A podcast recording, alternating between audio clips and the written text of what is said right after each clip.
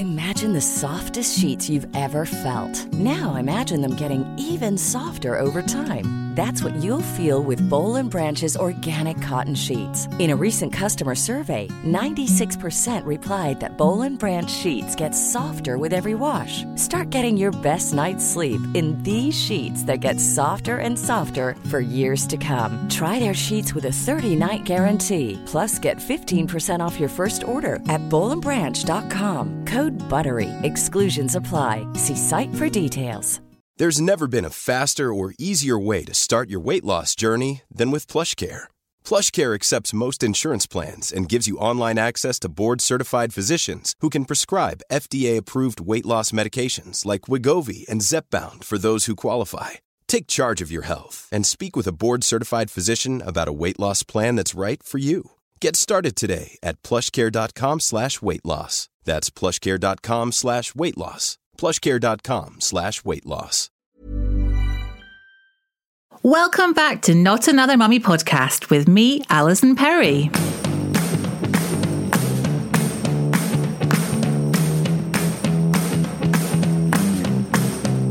People place so much focus, understandably, on that first pregnancy and that first baby. But my guest today thinks that it can often be a bigger adjustment than we realise to have a second baby. Sarah Ockwell Smith is a mum of four and she worked as an antenatal teacher and doula before writing no less than 10 books about parenting. Known as an expert in gentle parenting, Sarah's books range from the best selling Baby Calm to her most recent one, The Second Baby Book. In it, Sarah talks about how different an experience it can be to have your second baby, yet it's a stage that we often do very little to prepare for. Sarah and I chat about how to navigate pregnancy when you already have a child, how to prepare for the birth when you have childcare to consider, and how to juggle the needs of a newborn and an older child, and lots more. Welcome, Sarah. Hi. Great to have you. Great to have you. Um, okay, Sarah, you are. I was just saying to you just now before we started, you're a bit of a parenting guru. Yeah, I, do you know, I really hate people calling me that. I actually think the worst one is parenting expert. If I call myself anything, I call myself a parenting author. Okay. Because the expert and guru is just all a bit uncomfortable. Is that because you don't feel like an expert or a guru, or do you have a, a wider issue with those sort of terms being used? Um, I think both. it worries me if people think I know everything for two reasons. One, I don't know everything. And two, I think it's really unaccessible if you have somebody sort of up on a pedestal telling you what to do. I think it's just really unachievable. Um, I don't think. I think there are experts in childcare and child psychology, but I think when it comes to parenting, I just don't think there are. I think there are people who can kind of guide the way a little Yeah, bit, yeah. give, give you signposts, which is very much the route I've come from. But it's really funny when I wrote my first book, Baby Calm, many years ago. My very first opening lines was, "I am not an expert. I'm just," and I said something like, "I think of me as a mum who's been there and done it a bit more than you, a little bit more experienced." And when I submitted it, my editor went crazy and said, "You can't say that. People won't buy the book. They want to think that they're reading things from an expert." So I've kind of reluctantly assumed it. Yeah, it's interesting though, isn't it? Because when did that book come out? When was that published? Oh, about eight years ago. So quite a while, Yeah. and I kind of think that in that time things have shifted a little bit away from everyone looking to experts, mm. and there's you know much more of a trend of looking towards peers and you know other mums and dads who are kind of muddling through and picking up a few tips from that person and a few tips from that person. So it almost feels like you were just ahead of the curve. Yeah, yeah, I came originally. I was an antenatal teacher and a doula, so I was. I created lots of groups of mums, and we'd sit and have chats, and I do like postnatal groups, and that was very much the the peer support side that I came from. Yeah, no, it's brilliant. And um, so your most recent book is the second baby book, isn't it? It is. Um, and it feels like that is, it's kind of an area that. Probably why you wrote the book, but it kind of feels like a, a, a sort of lesser touched area that we put so much focus on uh, the first baby and the first pregnancy and that big life shift that happens, understandably, because it is a huge life shift. Yeah. Um, but actually, what you talk about in this book is the challenges that that occur when you have that second baby. Yeah. I think when I decided to, really everything I write, I write for myself, which sounds really bizarre, but it's kind of like I write all the books now that I wish that I had read 15 years ago that didn't exist. And when I was pregnant with my second one, I think there were about two or three books on the market talking about second babies, and I found them all absolutely terrifying. And then none of them really spoke about the emotional side of things for the mum. So I felt like really anxious, but also like a complete lunatic, thinking, like, does nobody else feel like this? So is there something wrong with me all of these sort of big feelings I'm having? Because nothing really alluded to it. So it was trying to normalize things, but also writing. I think there really is a gap for something for second time mums because everybody seems to think that you know what you're doing and you really don't. You really don't. You know, even like with number three or number four, it was so I really didn't know what I was doing because I'd never had a third or a fourth baby before. Yeah. And you had quite, um, you talk about this in the book, don't you? You, have, you had quite short age gaps between all Yeah. of your children or the first Yeah, so my, few? my were all four were born within four years of each other. Wow. I mean, that in itself was a challenge, isn't it? Yes and no. So we had far less sibling rivalry because they were too little. Um, for me, I did it all when I was really young and got it all out the way before I was really shattered. um, and you kind of you never get used to sleeping through the night or going out without loads of paraphernalia and nappies. So that was much easier. So you're very much in sort of baby brain and you never get out of it.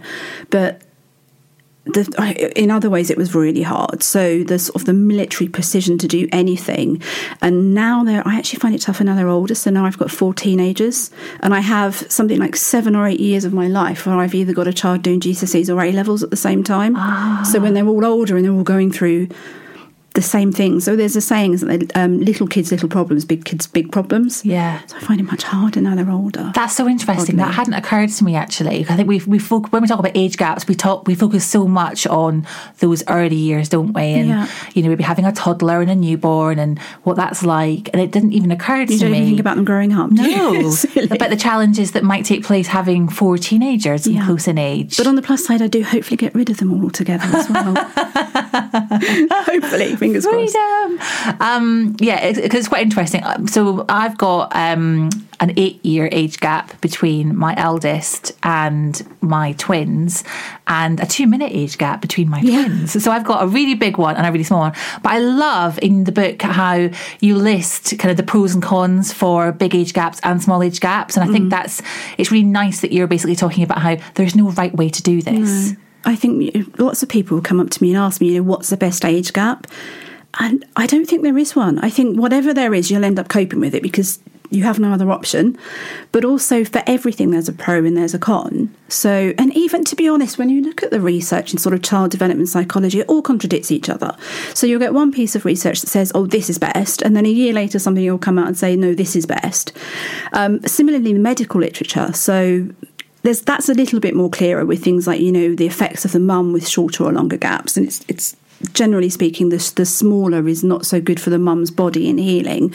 But apart from that, it's so contradictory. And it is just entirely individual and unique. Some pe- some families will do really well with little age gaps. Some will do much better with a big age gap. Yeah. Um, okay, so Some what get no option even, do they? You know, a lot of people don't get to choose. Very true. Happens when it happens. Very, very true.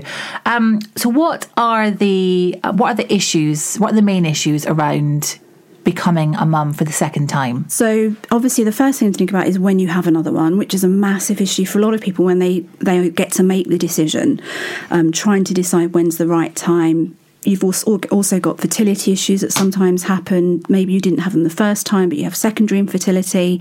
Then, when you're pregnant, you have the issue of trying to be pregnant and cope with feeling exhausted and having a child to look after, which you didn't do the first time around. When you just think, now, why did I find it difficult the first time when I could sleep when I wanted to? It's funny, isn't it? It's, that, it's definitely that thing of looking back and thinking, I thought I had it I hard it the first really time. And then a massive one is um, second births, particularly if there was birth trauma or a difficult experience first time. And you have, I used to work, as I say, as an antenatal teacher and a doula, and a lot of my clients were pregnant for the second time and coming to me because they'd had such a difficult experience first mm. time. So, or they wanted a VBAC or something like that. And then you've got the whole how do you prepare the firstborn, um, practical issues. So things like, you know, if you're breastfeeding, do you give up? Do you carry on and tandem feed? What if the other child is not sleeping through the night? What if you want to start them in daycare or start them at school? When should you make that change? You know, actually, the more you think about it, the more there is to be concerned about than when you're pregnant the first time. Yeah. Um, so clearly, a lot of material for a book. Yeah. It's most of the time when I write, it's about what I don't put in, not what I do put in. Say that again. So it's when I write a book, I start off with like a brainstorming session of things that I want to include, Yeah. and invariably I end up with fifty percent too much content. so you have to try and strike it all out. So it's more rather than trying to find enough to fill it, it's Yeah. completely the opposite. It's like Yeah. what do I leave out so that it actually is not a three hundred thousand word book. Yes, yeah, no, I can see that. Um, okay, so let's take take those elements um, one by one and kind of just uh, briefly explore them for for the listeners. Um, okay, so pregnancy. Yeah. What can uh, someone listening who might be pregnant and they've got um, a toddler or an older child or kids? Actually, they, they wouldn't have more than one kid because it would be third time pregnancy, fourth time pregnancy, but it probably still applies. Um, what kind of things can they do to kind of have a smooth pregnancy? Do you know? I think the answer to everything you're going to ask me is drop your standards and expect less. So you you have to realise very early on that you can't be super mum. So if you need a rest, you need a rest, and if that means sticking your toddler in front of CBeebies for the day, that's what you have to do.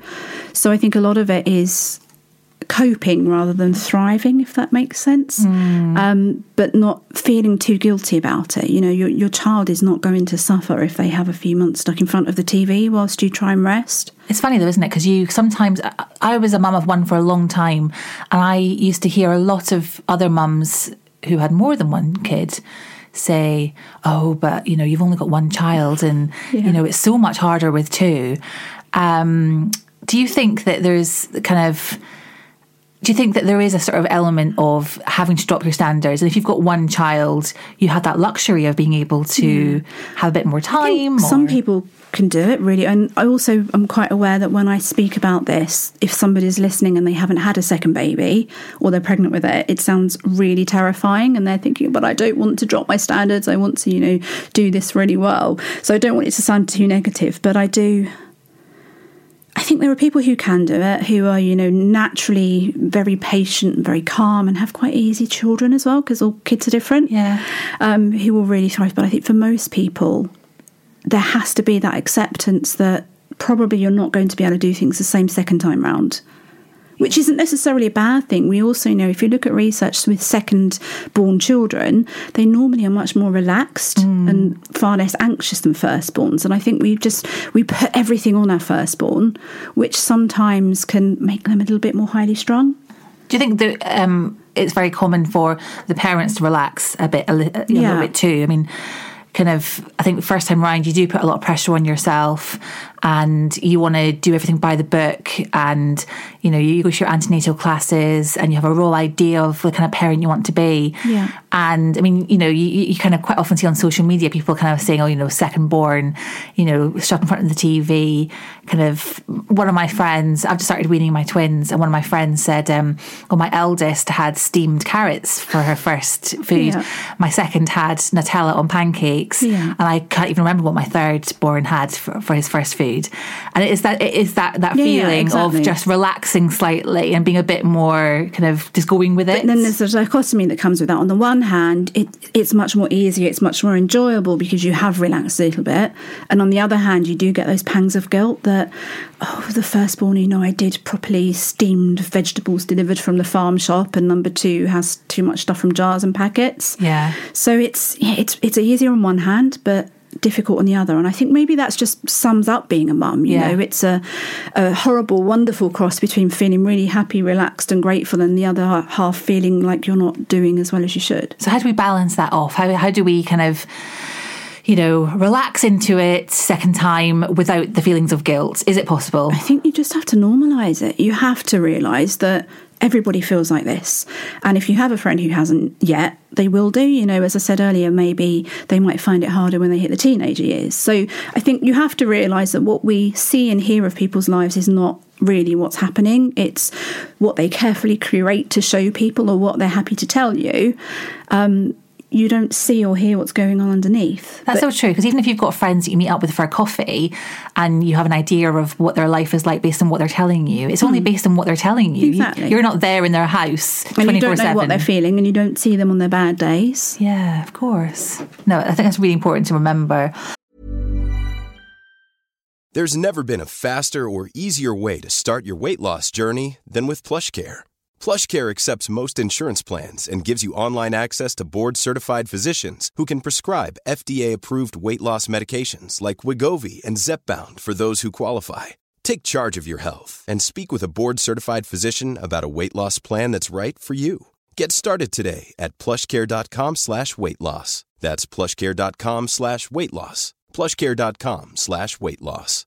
Imagine the softest sheets you've ever felt. Now imagine them getting even softer over time. That's what you'll feel with Bowl and Branch's organic cotton sheets. In a recent customer survey, 96% replied that Bowl and Branch sheets get softer with every wash. Start getting your best night's sleep in these sheets that get softer and softer for years to come. Try their sheets with a 30-night guarantee. Plus, get 15% off your first order at bowlandbranch.com. Code BUTTERY. Exclusions apply. See site for details. Um, so the logistics of birth can be a bit tricky second time round as well because the first time round obviously it's usually just you and your partner and you can head off to the hospital or have your home birth or however you're having the baby second time round it's a little bit trickier um, how sh- how can we kind of navigate that fairly smoothly with planning, planning, and more planning. So literally, you know, your your plan that you want to happen, a backup plan, and a backup backup plan. right So, so if if you you know you're going to be hospital when you organise childcare, don't just organise one childcare option. Have a backup option. And I also talk about writing childcare plans. So as well as writing a birth plan, you write a plan for whoever's going to be caring for the child when you're having the new baby.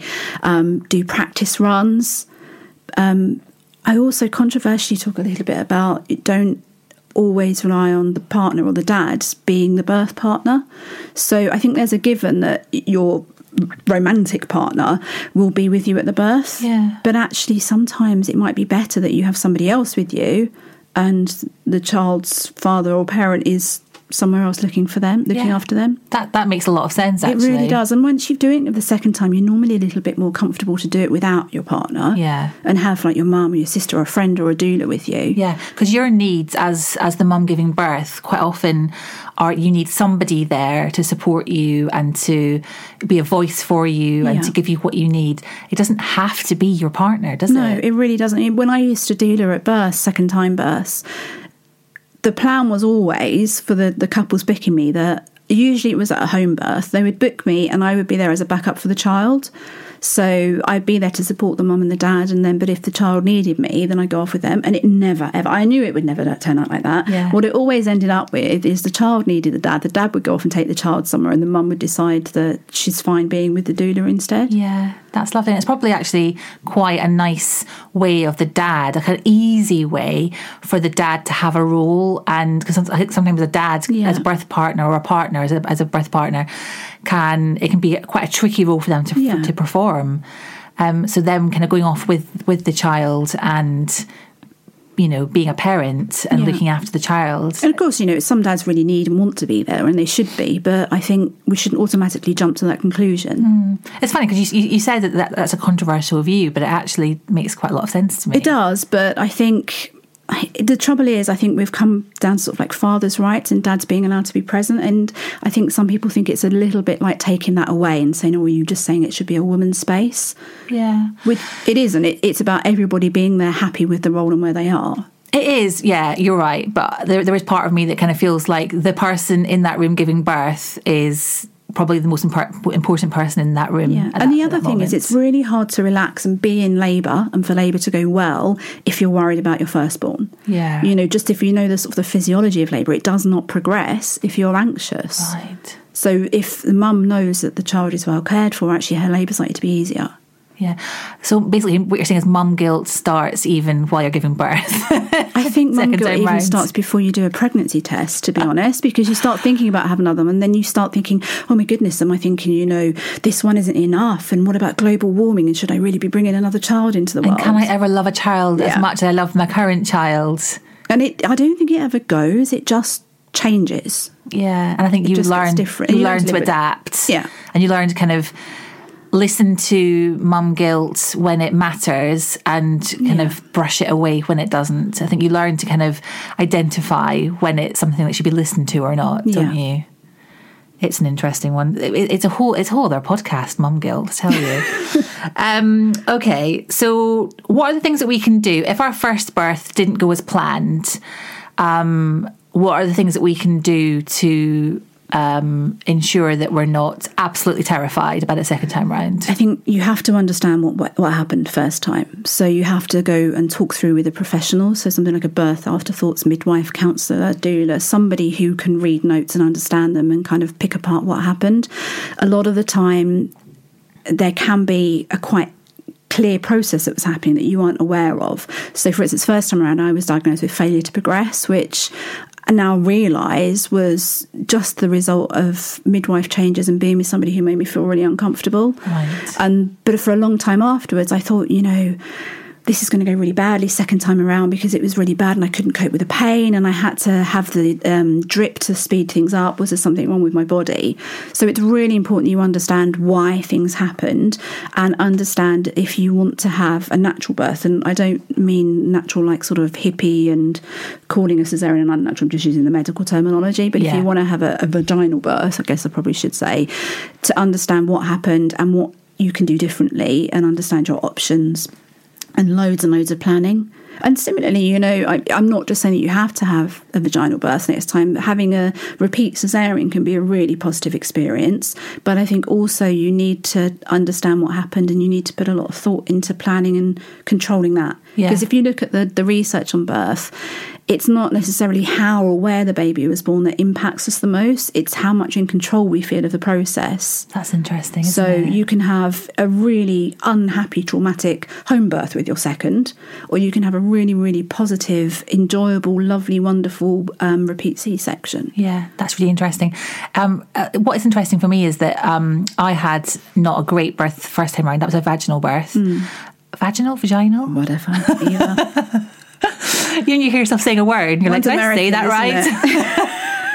Which is the American way? Vaginal. Vaginal, sorry, vaginal. Um, yeah, I had a vaginal birth first time round, and it wasn't a great experience. Yeah. Um, and second time round, when I had twins, I was told at my 12 week scan that I would probably not have to have a C section because they would never say to me, say to me, "You have to have one." yeah. Um, but it was advised. And I felt a real sense of relief, not because I was desperate to have a C section, but because I knew it would be a different experience. And I think I needed it just to be different. Yeah. Um, and for those feelings not to kind of re-emerge and come back. And that kind of helped me relax during my, my twin pregnancy. Um, The lovely knowing- thing with a repeat section is that you know it's happening and you can plan for it. That takes away a lot of the unknown. Yeah, definitely. That, and that really ties into what you were saying about how just having having a, a bit of a plan and knowing what, what's going to happen can just make make a real difference. Absolutely, And a backup plan and a flexible plan if you're talking about birth. yes. Because plans, the thing about plans is they quite often don't go to plan. Yeah, well, my second was meant to be a home birth after the first home birth didn't work out, but then I ended up hospitalised with preeclampsia, which I was very unprepared for. Yeah, yeah. Our bodies don't always do what we expect them to. Is, is is the main thing there. Um, so postnatal recovery, um, lots of us aim to rest a lot, and you know we talk a lot about the fourth trimester. Um, when we have another child to care for, that quite often isn't realistic. Yeah. So, what kind of things can we do to try and have that recovery time? I think you really need help for a week or two. So, whoever that comes from. Um, I think if you know when your baby's going to be born, you're having a C section, that's easier, isn't it? But perhaps a bit harder to recover from, but you have to have somebody there, whoever that is. If you have a partner, if you have friends, you have family. If not, then um, if you have the finances to pay for somebody, or use something like Doula UK's Access Fund. If you don't have some, you know, you don't always have to pay to access these services. Um, I think you have to be really led by your body, which is hard. Again, you have to get over the guilt of maybe you can't play with the firstborn like you would want to.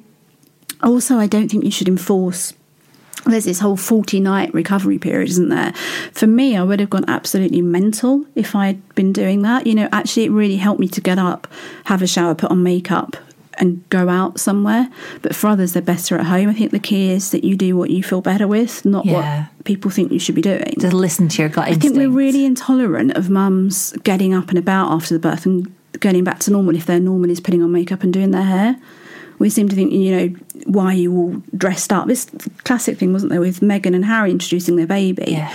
With a two-year-old saying, you know, I bet she feels awful having to get up, but actually, maybe she might have felt better for doing that. Yeah, yeah. I think it is that thing, isn't it? Listen to your gut instinct, not feeling that you have to do anything Hmm. one way or the other. Um, and making sure that people around you are aware of what you want to do and the fact that actually getting up and Yeah. washing my hair and going for a walk around the block is making me feel better. But normality for the firstborn as well is quite important. So a lot of people would keep off their firstborn, say from school or preschool or nursery, but actually I think it tends to work better if their routine can be as normal as possible. So don't feel guilty for sending your firstborn off to nursery the day after a new baby arrives. Yes, absolutely. My uh, my twins arrived during half term for my eldest, which was a little bit frustrating because it just meant that we had, you know, a, a, an extra child to look after. But what I did was I basically booked in a bunch of my school mum friends to take my eldest off for play dates for the for the whole day, Uh, and they were really happy to help. And actually, it was probably doing them a bit of a favour anyway because they were it was creating a bit of you know activity for their children. Um, but that was a really nice way of of making of, of getting help and, Yeah. and you know making sure that we had time to devote to the twins rather than doing that juggle. Yeah, all of mine went off to school or preschool the day after I had a baby. We never really kept them off because it helped them more just to have that predictability. That routine, I think, is really Yeah. important, isn't it? Definitely. Um, and then, how do you balance things like the older sibling feeling a bit left out, or oh, it's all about the baby? It obviously depends on the age. You know, younger children, as you would have experienced. May well have been too young to almost have that thought process, but older children might feel a little bit like, oh, you know, mum and dad don't play with me anymore. They're always busy with the baby. I think, however old the firstborn is, you have to make one to one time with them. And when I say one to one time, I do mean one to one, as in without the baby, your baby is in your case in the room. Um, a lot of people think, oh, I just put the baby in the sling and that will be okay. But that's not one to one, that's like two to one. Mm. And this is where more guilt comes in because you realise that you, with your your second born, that you want to be as baby led and responsive to them as you were to the first, which means they don't go over to dad or granny to cry for a little bit whilst you're with your firstborn. But I think it's really important that you get time away from the babies, even if it's, you know, people, when I say time away, I think people mean that I'm saying go out for the whole day. But even like, I think the most important thing to do is the bedtime for the firstborn. So if you have another adult that you can leave the baby with, and you just go for half an hour and just do your firstborn's bedtime routine, read to them, just you and them. That goes such a long way. Even if that's all you can do, it makes a dramatic difference. And then as the babies get a little bit older, so that you can leave them for a little bit longer, doing things like popping out to the park with the firstborn without the baby. Mm. And then when they're even older, and perhaps you could leave them for most of the day, then having a whole day out without the babies. Yeah. And even now, you know, when mine are much older, I still try and get that one to one time. So I will still do as like a special event with one child, like we'll go to the cinema or theatre or something. And I'll still now, if I pop to the shops, and I always say he wants to come with me. Yeah. So my, you know, mine are all teenagers now, but it's like who's going to come to Tesco's with me, who's going to come to Aldi with me, and that time is just time that we can sit and have a chat Yeah. with him. As I say, you know, I've bought my oldest who's sitting outside in the green room now because he's off on um, A level study leave, but it's a day that we can have a chat on the train on the way up here and we'll go out for lunch together that we wouldn't normally have otherwise. I think it's really important not to underestimate that that almost like travel time. If you are just to, mm. like I quite often every week I take my eldest to her swimming lesson, and actually my favourite part of doing that is the fifteen minute drive Yeah, to so the swimming much. pool, and we just chat about her day and about random things, and we listen to the radio Yeah. and sing, and it's very nothingy, but it's also everything. It's not. It's a time when your firstborn has got your full attention, mm. which they just can't have if you've got the baby around. Even if the baby's in a sling, they can't have. They know they're present. yeah. But yeah, it doesn't have to be massive, specially planned days out or mornings out. It can be just going to the supermarket. Yeah, or just sitting and doing a puzzle together. Yeah, or, or when the babies are asleep, when the, the last thing you feel like doing is playing, getting down on the floor with your firstborn and saying, What should we do? Yeah. Yeah, that you know what you're so right. It's that time when you're exhausted and you've got You just want you've got, to sleep. You've got a house to clear up, but you just yeah, it's just spending 10, 15 minutes with, Yeah. with your eldest definitely. Sarah, it has been lovely to chat to you today, Thank you, and Angie. I think that you know the book is so useful, and I think that everyone who is uh, planning a second or pregnant with their second should rush out and buy it because it will just be And not be too scared about everything I've said. Yeah, I think that's the key, isn't it? Is It's reassuring once your second's here, but quite scary before they arrive. Yeah, and I think that do, do you say that actually that there are certain chapters that actually might be worth Yeah. not reading whilst you're pregnant? And I always do, but people read them anyway. And then they leave me a negative review, and I'm like, but I did say don't read it. so yeah, read read the parts that are relevant and then save the other parts for later. But thank you, Sarah. It's been great. Thank you. Thank you. Sarah says that she's not an expert, but wasn't she wise? Thank you to her for coming on, and thanks to you for listening. As always, please rate and review and subscribe to the podcast, and I'll catch up with you next time.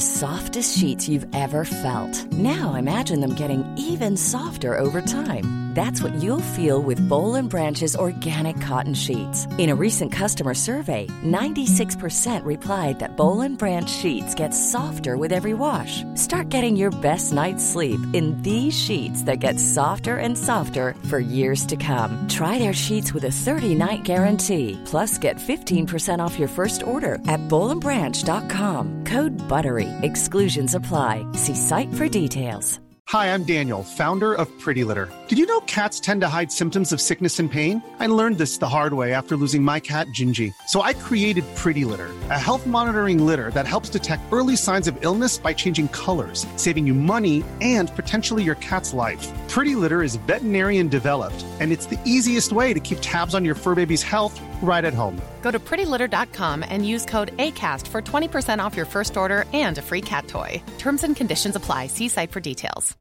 Imagine the softest sheets you've ever felt. Now imagine them getting even softer over time. That's what you'll feel with Boll and Branch's organic cotton sheets. In a recent customer survey, 96% replied that Boll and Branch sheets get softer with every wash. Start getting your best night's sleep in these sheets that get softer and softer for years to come. Try their sheets with a 30-night guarantee. Plus, get 15% off your first order at bollandbranch.com. Code BUTTERY. Exclusions apply. See site for details.